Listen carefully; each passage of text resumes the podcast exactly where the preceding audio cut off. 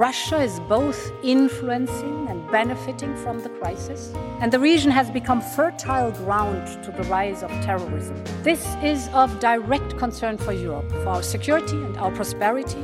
So we need to show the same unity of purpose towards Africa as we have shown towards Ukraine.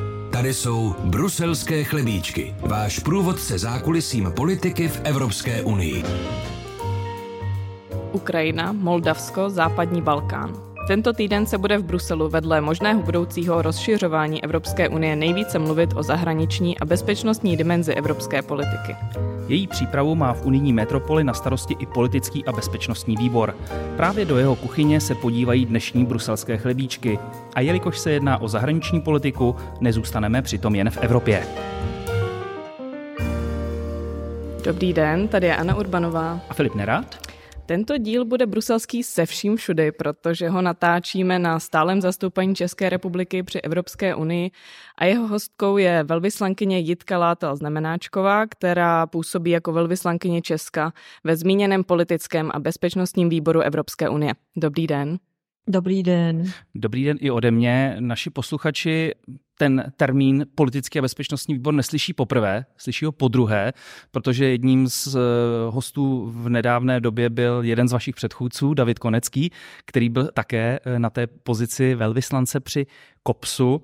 Kdyby jsme si udělali na úvod takové osvětové okénko, co tedy přesně COPS dělá, kdyby to někdo slyšel poprvé? Asi v různých dobách by slyšel různé eh, odpovědi, ale aktuálně bych si dovolila říct lehce populární výraz eh, hašení konfliktu eh, ve světě. V podstatě srdcem výboru jeho zaměřením jsou právě místa ve světě, kde jsou konflikty a jak k ním EU může přistoupit, jak e, může přispět k jejich řešení a jak e, v podstatě rezonují geopolitickou situací směrem k Evropské unii. Takže si umíte představit aktuálně ruská agrese vůči Ukrajině, konflikt Izrael-Hamas, ale jsou tam i další hotspoty kolem Evropy, které e, stojí za zmínku. Takže byste se dala označit za takovou diplomatickou hasičku. Hasičku, která se snaží přijít eh, na kloup tomu, jak eh, pomoci snížení eh, vlivu konfliktů. Vy jste tady vyjmenovala hned několik těch ohnisek. Co nejvíc zaměstnává právě KOPS? Je to víc Ukrajina, nebo teď je to ten konflikt na Blízkém východě, nebo případně něco dalšího? Právě Česká republika se snaží o to, aby to bylo vyvážené, aby i přes nově vznikající konflikty typu eh, Hamas-Izrael byla pozornost věnovaná Ukrajině, protože je to naše bezprostřední sousedství. Ukrajina bojuje v podstatě za bezpečnost Evropy, takže snažíme se o to tu pozornost vyvážit. Když zůstanu u toho vašeho přirovnání k hasičům, tak poměrně už dlouhou dobu, skoro dva roky, doutná ten oheň eh, na Ukrajině. Mě by zajímalo, daří se na diplomatické úrovni stále hledat nové způsoby toho, jak se o Ukrajině bavit, jak jí dále pomáhat, jak se Evropská unie má znovu a znovu dívat na tu pomoc Ukrajině. Určitě podstatě celý rok a e, velkou část toho minulého neděláme nic jiného. A srdcem naší práce je hledat způsoby jednak udržení jednoty v rámci Evropské unie, která tady je, a zároveň eh, naplňovat eh, to, co evropští ojdři deklarují, eh, to znamená udržitelná a dlouhotrvající podpora Ukrajiny, jak finanční, ekonomická, ale tak i, i vojenská a v rámci evropské perspektivy. Já vím, že Ana to slovo nemá ráda, ale často se o tom v poslední době mluví únava je třeba v diplomatickém sboru tady při řešení věcí kolem Ukrajiny už cítit nějaká únava nebo stále je tuto odhodlání pomoci Ukrajině za každou cenu, jak vy jste tady o tom mluvila, že Ukrajina bojuje i za nás, ale ten boj už opravdu trvá, trvá dva roky, takže není tady i něco jakoby únava z toho konfliktu na Ukrajině a z neustálého řešení ruské agrese? Já jsem to slovo neměla ráda zhruba po půl roce konfliktu. Musím říct, že únava lehce byla, ale Velmi rychle se to změnilo. Určitě nyní pracují všechna soukolí tady v Bruselu v rámci EU proto, aby právě podpora unijní Ukrajině byla bez únavy. A ten cíl, kam všichni směřujeme, je právě prosincová Evropská rada. Zmiňovala jste jednotu Evropské unie, tu ale čas od času nabourává Maďarsko a i s ohledem na ten summit Evropské rady, kde se mají rozhodovat opravdu zásadní body, je patrná změna v tom přístupu právě Maďarska, případně i Slovenska a možného souputníka Viktora Orbána, maďarského premiéra a nyní staronového slovenského premiéra Roberta Fica? Maďarsko i v, v našem výboru dlouhodobě eh, mluví o tom, že se chce pobavit o strategické podpoře Ukrajině ze strany EU, o jejím znovu nastavení, což se právě může stát, nebo jejich cílem je, aby se to stalo na, na prosincové Evropské radě. Pro nás je důležité, že ten cíl, který máme, to znamená podpora a pomoc Ukrajině ve všech směrech, je stále před námi. Myslím, že bude snaha na jednu stranu slyšet maďarský pohled, na druhou stranu jasně říct, že teď je ten čas, kdy Evropská unie musí pokračovat a má pokračovat v podpoře Ukrajině, protože jde především o bezpečnost EU. Co si můžeme představit pod tím požadavkem toho strategického dialogu, protože to je i něco, co požadoval premiér Orbán teď nedávno tím dopisem a předseda Evropské rady Charles Michel kvůli tomu jel do Budapešti a vysvětlovali si to tam několik hodin za zavřenými dveřmi. Byla v tom dopise údajně i jisté varování, že by Maďarsko, pokud nedojde k tomuto strategickému dialogu, eh, mohlo mm, zavetovat nebo zablokovat tu slíbenou 50 miliardovou finanční pomoc eh, Ukrajině, případně spuštění těch přístupových rozhovorů. Co, když mluvíte s maďarskými diplomaty, co si představují pod tím strategickým dialogem na téma budoucí podpora Ukrajiny? Je to její naprosté přehodnocení, přehodnocení sankcí vůči Rusku, nebo co si pod tím eh, požadavkem vlastně máme představit? Asi úplně nebudu konkrétní, ale v podstatě, když eh, mluvíme s maďarskými kolegy, oni toto opakují jako mantru. Samozřejmě jedním dechem zmíní, že oni co do vojenského materiálu Ukrajinu podporovat nebudou. Argumentují tím, že se podílí neletálním eh, materiálem, který může být použit na frontě a i z jiných důvodů v podstatě mm, tam ještě vysí jeden z balíčků v rámci Evropského mírového nástroje pro Ukrajinu, což bylo ve výši 500 milionů eur. Další věc, kterou eh, Maďarsko zdůrazňuje, jsou samozřejmě v rámci unijní perspektivy pro Ukrajinu maďarské minority nebo maďarská minorita na Ukrajině. Mají určité požadavky na to, jak by Ukrajina měla k této minoritě přistupovat a samozřejmě to nějakým způsobem odrážejí i do toho, jak by měly vypadat reformy, které Ukrajina dělá v rámci unijní perspektivy, v rámci rozšiřovacího procesu. Když znáte velmi dobře maďarské kolegy, oni vždycky, nebo i politici, a ti asi hlavně, často argumentují ně, něčím proti, něco požadují, pak ale ve finále Maďarsko ten jednotný unijní postoj podpoří. Většinou to tak doposud bývalo. Teď tedy je na stole ta hrozba možného nepodpoření spuštění přístupových rozhovorů, případně té, té finanční pomoci, pokud se nezahájí tento strategický dialog. Z té vaší zkušenosti, a vím, že do samitu ještě, ještě zbývají dny, je možné, že by Maďarsko to opravdu zablokovalo, nebo je to opět jenom připravování si nějaké vyjednávací pozice, za což může, řekněme, vyhandlovat ústupek v jiné oblasti. Maďarsko má stále zablokované unijní peníze. Není to snaha pouze si vyjednat něco někde jinde, jak vy to vidíte z toho diplomatického zákulisí? Velmi dobře jste to popsal.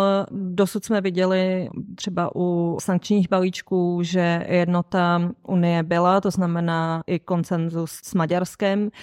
Jiná situace, kterou teď už v podstatě tři čtvrtě roku pozorujeme, je právě ten sedmý balíček z EPF, Evropský mírový nástroj?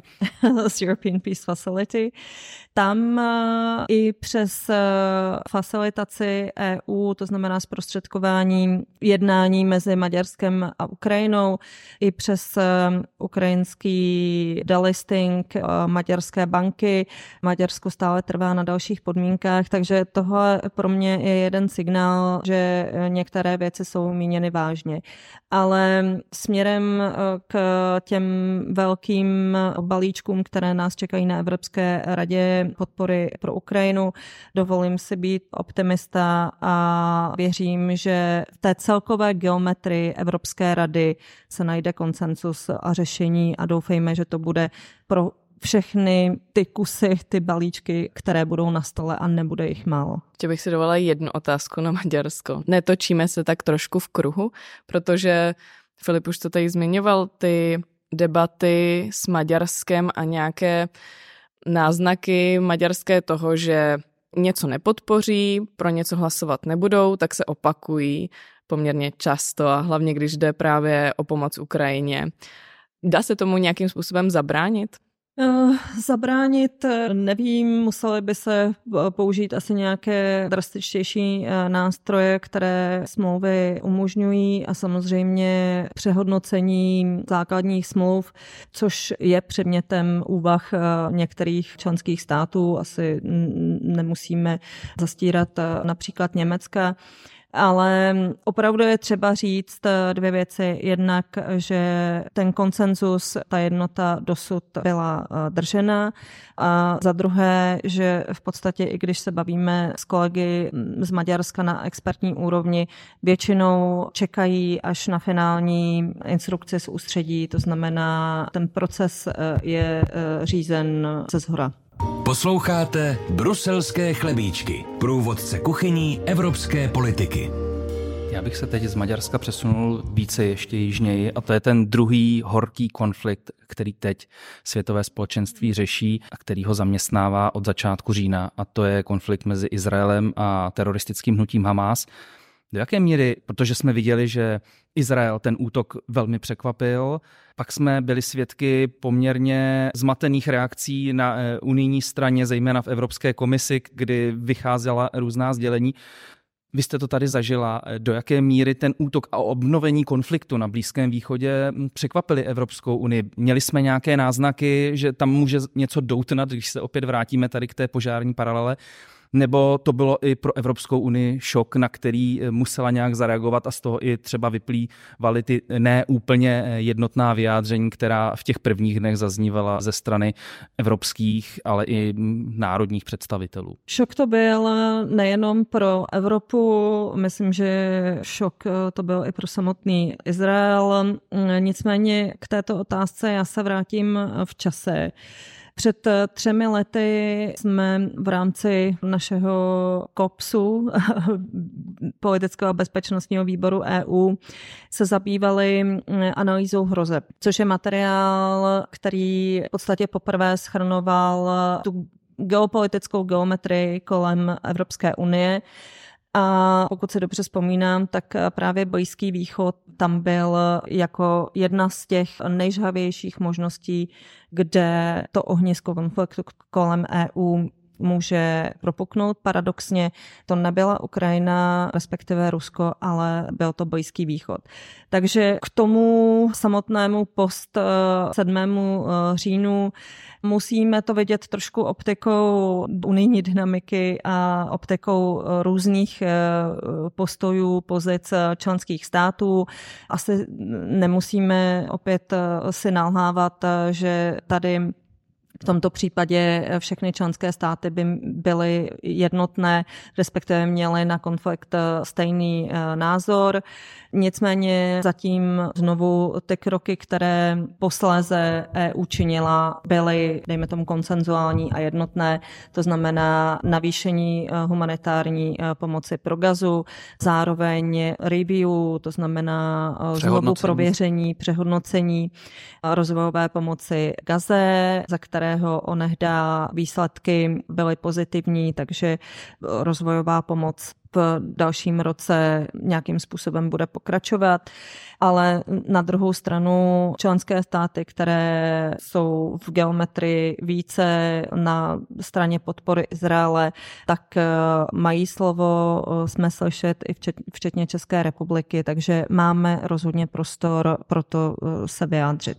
Česko je tradičně silný zastánce Izraele spolu s nimi třeba Rakousko nebo už zmíněné Maďarsko. Na druhé straně jsou ale země jako Irsko, Portugalsko nebo Lucembursko, které jsou spíše nakloněné té palestinské straně mm, toho, toho konfliktu. Ne toho tedy současného, protože to znovu připomeňme je mezi Izraelem a teroristickým hnutím Hamas, ale mě by zajímalo, jak unijní partneři vnímají ten český silně pro izraelský postoj? Nemůže to být někdy na škodu právě třeba i s ohledem na ten konflikt teď, kdy potřebujeme řešit i nějakou pomoc eh, civilistům v pásmu Gazy a tak podobně? Já musím říct, že v podstatě česká pozice vůči Izraeli a Blízkému východu je dlouhodobě v EU vnímaná mezi členskými státy i mezi EU institucemi.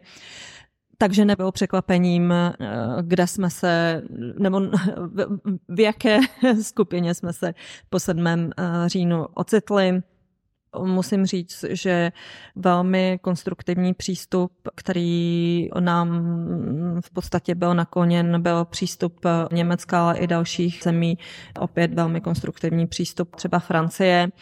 A ty státy, které jste jmenovala, ano, nicméně stále jsme v rovině, že se dokážeme dohodnout jako EU na dalších krocích, protože bez toho to nejde. Zahraniční politika je pod koncenzem, to znamená pod eh, dohodou všech 27. Eh, Když se eh, zastavím u tady toho hledání toho koncenzu, když to třeba srovnáme právě s Ukrajinou a s ruskou agresí, tam to působí, že je to tak nějak 26 eh, proti jednomu, 26 členských zemí a výhrady nebo nějaká opatrnost je ze strany Maďarska. Tady jsou ty vyhraněnější pozice daleko výraznější. Ana tady zmiňovala takové ty krajové státy, které jsou na těch proizraelských a propalestinských pozicích. Když se hledá ten konsenzus právě v přístupu k Blízkému východu, i na pozadí těch eh, velmi dramatických událostí, které tam teď probíhají. Jak složité to je? Je to třeba i složitější, než se domluvit na dalším postupu vůči, vůči tomu ukrajinskému konfliktu? Tak určitě to má jinou dynamiku. A určitě už právě proto, že to spektrum těch názorů je širší, je to teda složitější proces hledání koncenzu. Nicméně, na čem jsme se shodli eh, dosud, je naprosté odsouzení teroristického útoku Hamásu na Izrael 7. Eh, října pokračování humanitární pomoci a její zvýšení dokonce eh, pro gazu, protože je to teď třeba. A třetí věc na hledání regionálního řešení, to znamená to, aby mm, se ten konflikt nepřelil do širšího regionu, protože to si jak EU, tak celý region uvědomují, že nikdo nechce a mělo by to velmi velké následky. Kdo je tahounem těch debat? Protože když opět se vrátíme k ruské agresi na Ukrajině, tak tam jsou hodně slyšet Poláci, pobaltské státy nebo my, Česko. Když jsme teďka zmiňovali ale ten větší rozkol nebo tu názorovou rozklíženost právě v otázce Blízkého východu, tak kdo je tím, kdo právě v této problematice vede ty unijní debaty? Je to vámi zmíněné Německo nebo Francie? Podstatě eh, ty debaty probíhají mezi 27. Samozřejmě tón a tematické zaměření udají instituce, to znamená ESVA, vnější diplomatická služba EU, ale komise eh, samozřejmě a myslím si, že velkou roli hraje i parlament. Takže to není tak, že by jeden členský stát přinášel eh, toto téma na stůl, ale v podstatě i instituce sami o sobě cítí, že je potřeba, aby EU zůstala hráčem a aby EU zůstala kredibilní, tak je třeba prostě o věcech debatovat a na některých se dokonce i shodnout. Když mluvíte o tom, aby EU zůstala hráčem, tak EU byla hráčem, ona byla součást takzvaného blízkovýchodního kvartetu, který se snažil, aby se realizovalo to dvoustátní řešení. To se nepodařilo. Až se uklidní tento konflikt, může Evropská unie znovu hrát roli v tom řešení blízkovýchodního konfliktu. Já bych připomněl eh, nedávná slova předsedkyně Evropské komise Ursuly von der Leyenové, která dokonce prohlásila, že pro to dvoustátní řešení je to teď nebo nikdy, že buď se to vyřeší teď a že má nějaké signály i od blízkovýchodních hráčů, že by ho chtěli oživit ten blízkovýchodní proces a realizaci toho dvoustátního řešení, Vnímá to Evropská unie opravdu tak? Je teď, až se podaří vyřešit tento aktuální horký konflikt, tak v tom následujícím období, že by se mohlo podařit znovu oživit i to, i to řešení toho mnoha desetiletí nevyřešeného problému na Blízkém východě? Vy jste si trochu odpověděl sám. Určitě Unie je a bude hráčem a bude hrát roli v tom dalším kroku, to znamená, tady v Bruselu se říká den poté, the day after. Co ale je třeba zdůraznit, že to řešení musí být eh, regionální, že opravdu Sousedi jak palestinského území, tak Izraele musí být součástí řešení. Je to vidět i tady v Bruselu a to tak, že arabské státy jsou poměrně dost aktivní. Věci, které říkají, je třeba dosáhnout příměří, a nějak skladnit humanitární situaci v Gaze a potom se pojďme společně bavit, co bude ten den poté. Právě ESVA, to znamená ta diplomatická část unijních institucí, se snaží připravit a namodelovat nějaké scénáře, které pak bude samozřejmě, budeme diskutovat v rámci 27 a pak v nějakých širších modulech. Ale odpověď na vaše otázku EU už vlastně mandátem, který byl dán eh, mezinárodní komunitou, bude hrát eh, řešení roli. Posloucháte Bruselské chlebíčky, průvodce kuchyní evropské politiky. Najdete je také na webu plus.rozhlas.cz, v aplikaci Můj rozhlas a v dalších podcastových aplikacích. Pojďme dál. Pojďme se pobavit o Africe. Jste zmiňovala tu eh, studii hrozeb. Předpokládám, že problematika Afriky se v tom dokumentu řešila taky.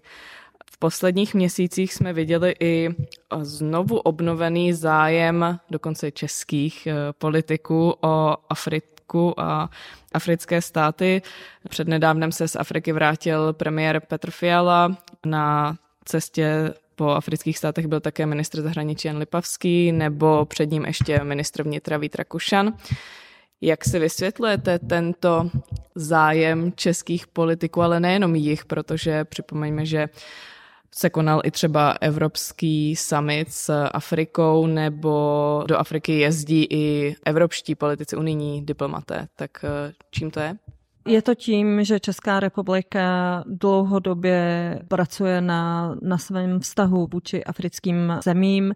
Není to novinka, je to opravdu dlouhodobá práce. Byli jsme teď velmi rádi za cestu pana premiéra a pana ministra zahraničí Lepavského v regionech, protože dává to České republice kredibilitu zde v Bruselu, že máme co říct k Africe, jsme tam angažovaní a přináší přinášíme možná jiný pohled, než je třeba ten francouzský. A to je právě to, o, o co tu začal být zájem před několika lety. A od té doby v podstatě neuhasl a Česká republika i například v tom užší pojetí, to znamená, když se podíváme na Sahel, který teď je opravdu v velkých problémech a je to ten další hotspot kolem Evropské unie, tak Česká republika v podstatě je partner, který je v rámci EU braný v potaz, konzultovaný. Jsme součástí užších formátů debat členských států o Africe a jsme zkrátka bráni vážně právě proto, že ten náš zájem o Afriku kontinuálně trvá. Když jste zmínila ty místa, kde to páhlí, a vy jste jmenovala Sahel, velmi nestabilní prostor, terorismus, to, je to to místo, na které se chce Evropská unie zaměřovat, nebo je to spíš sever Afriky kvůli migraci? Kde to, když jsem použil to slovo pálí, teď tu Evropskou unii v Africe nejvíc pálí? Sahel eh, je místo, na které se EU soustředit musí. Už právě přesně z těch důvodů, které jste jmenoval, právě Sahel generuje tu migrační vlnu, právě bující terorismus a nedemokratické režimy jsou tím faktorem, který táhne migraci a e, v podstatě zatěžuje státy Severní Afriky. Takže v tom celkovém řešení je to tak, že samozřejmě vy se snažíte pomoci těm státům, kteří jsou eh, zasaženy migrační vlnou, to znamená Sever, Tunisko, Egypt eh, a podobně, ale musíte řešit i, i příčiny. To znamená konflikty, terorismus, eh, právě ty důvody, které vedou lidi migrovat a hledat lepší život. V Sahelu teď nedávno skončila konkrétně tedy v Mali vojenská operace, kterou vedli francouzi.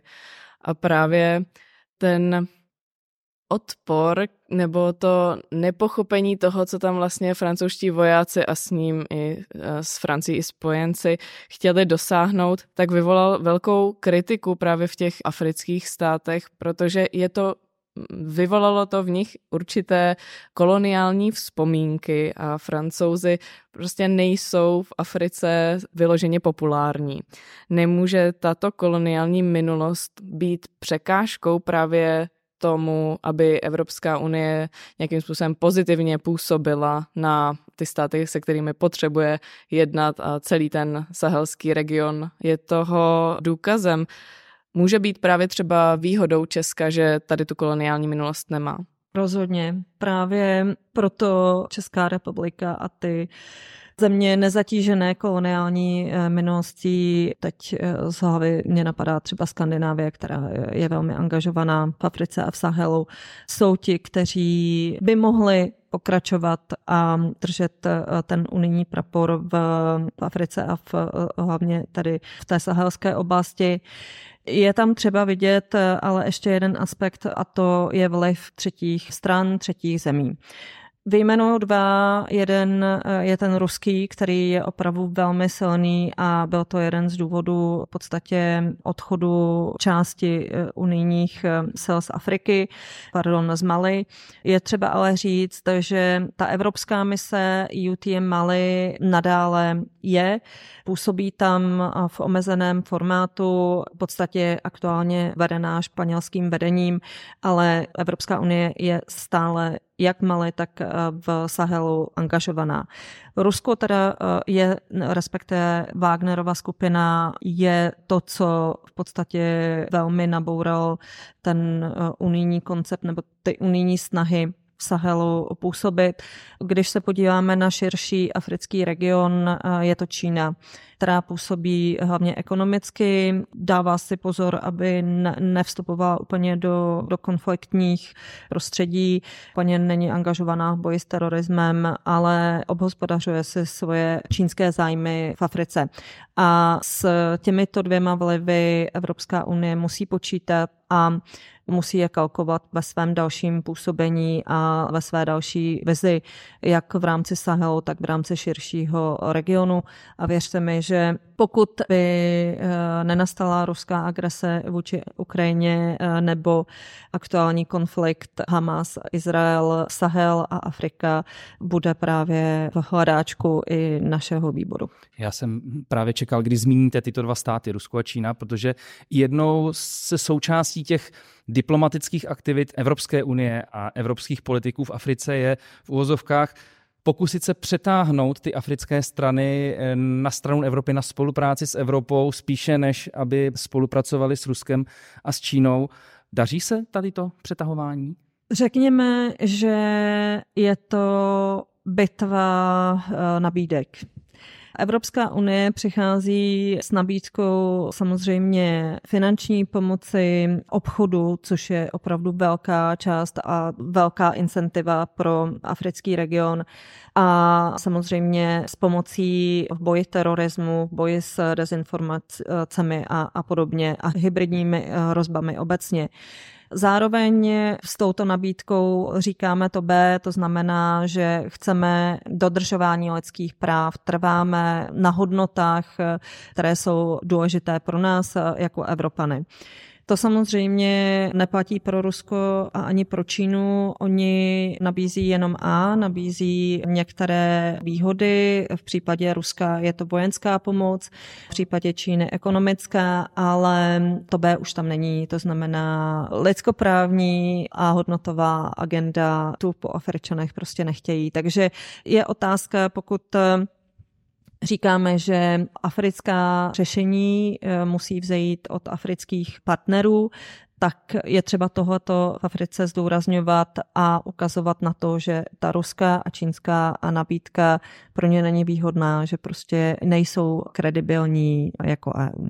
Jenže se zdá, že ty ruské, respektive čínské nabídky jsou pro ty africké státy zajímavější, tak co s tím může Evropská unie dělat? Je to tak, že některé státy, některé režimy se rozhodnou jít tou jednodušší cestou a bohužel je to na nich, je to rozhodnutí konkrétních vlád, těch demokratických i těch nedemokratických, kterých bohužel v Africe přibývá ale myslím si, že jedním ze způsobů, jak EU by měla o sobě dávat více v Africe vědět, je rozhodně větší vizibilita a je to větší vizibilita právě té nabídky, co nabízíme africkým partnerům a jaké z toho budou výhody, eh, že to není krátkodobá věc, ale že jsme připraveni prostě dál dlouhodobě spolupracovat eh, Afrikou. Uzavírá tyto předsamitové bruselské chlebíčky velvyslankyně Česká při politickém a bezpečnostním výboru Evropské unie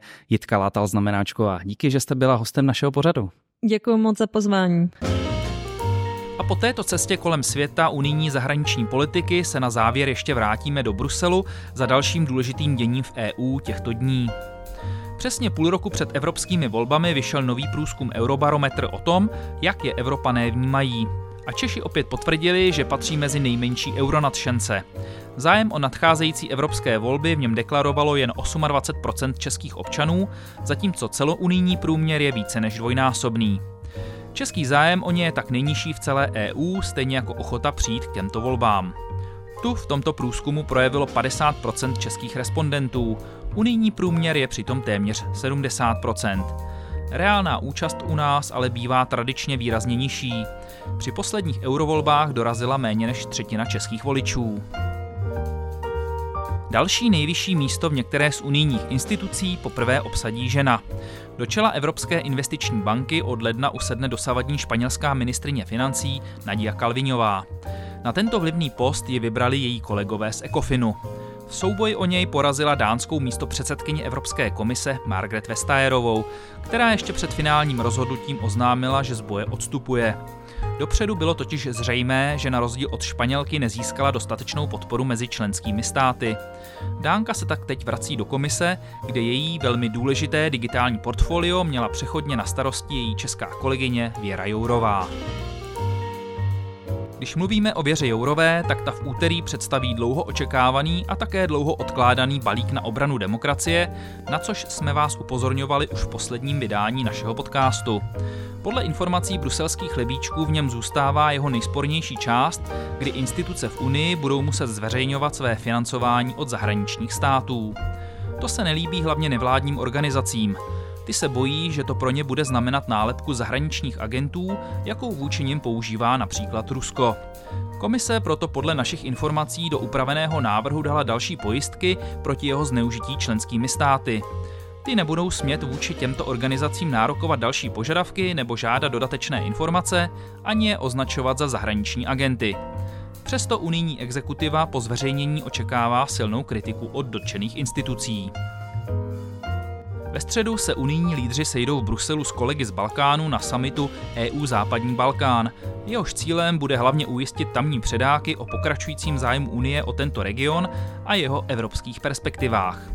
O čtvrtka pak na ně naváže pravidelný prosincový summit, o kterém byla v tomto díle chlebíčků několikrát řeč.